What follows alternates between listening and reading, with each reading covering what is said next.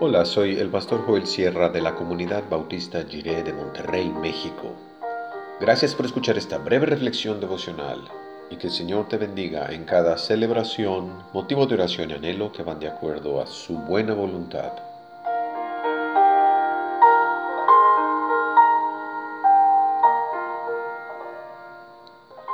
Despedida sin soledad.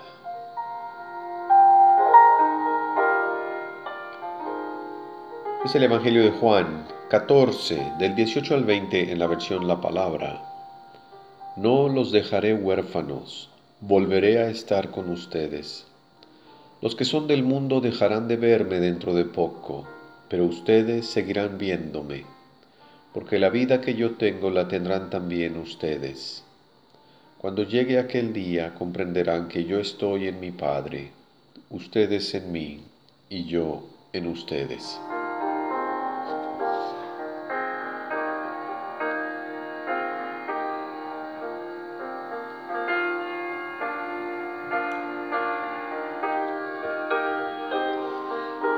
Que seamos conscientes de tu presencia, que podamos reconocer tus señales y maravillas, vivir con pasión y renovar nuestra confianza en lo profundo de tu santidad.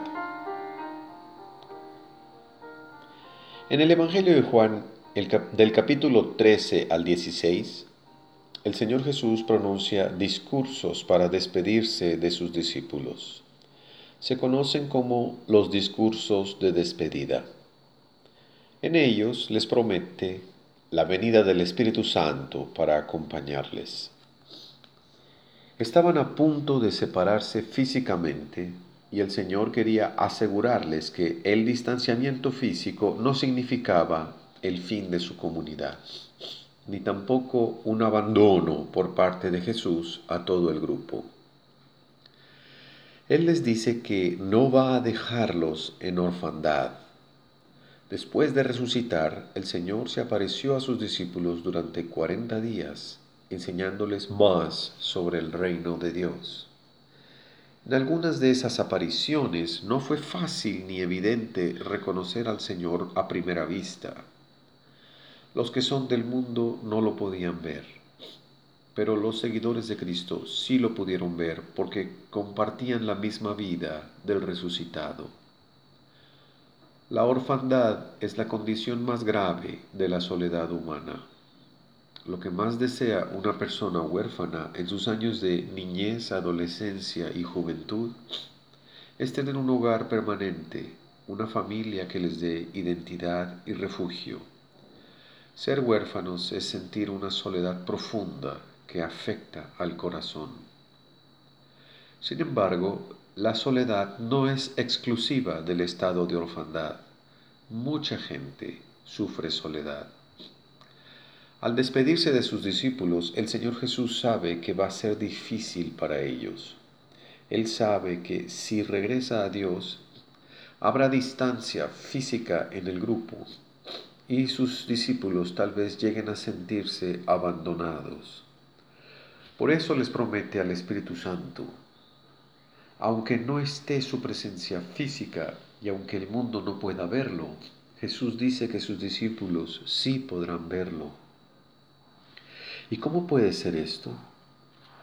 Los discípulos de Cristo reconocen al Señor Jesús porque guardan sus mandamientos y están viviendo el mensaje de amor de Jesús.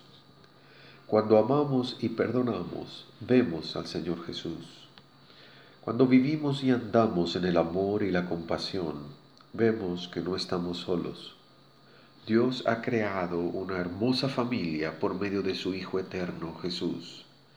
Ahora el Hijo nos invita a ser familia unos con otros, haciendo que Jesús sea visible para que otros lo vean.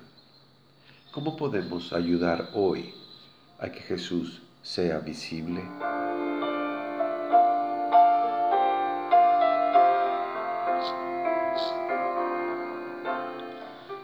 Oremos. Señor Jesús, gracias por presentarte en este mundo por medio de la vida de tus seguidores. Abre nuestros ojos para ver tu presencia a lo largo de este día. Anímanos hacer tu presencia de amor para que también otros puedan verte. Amén.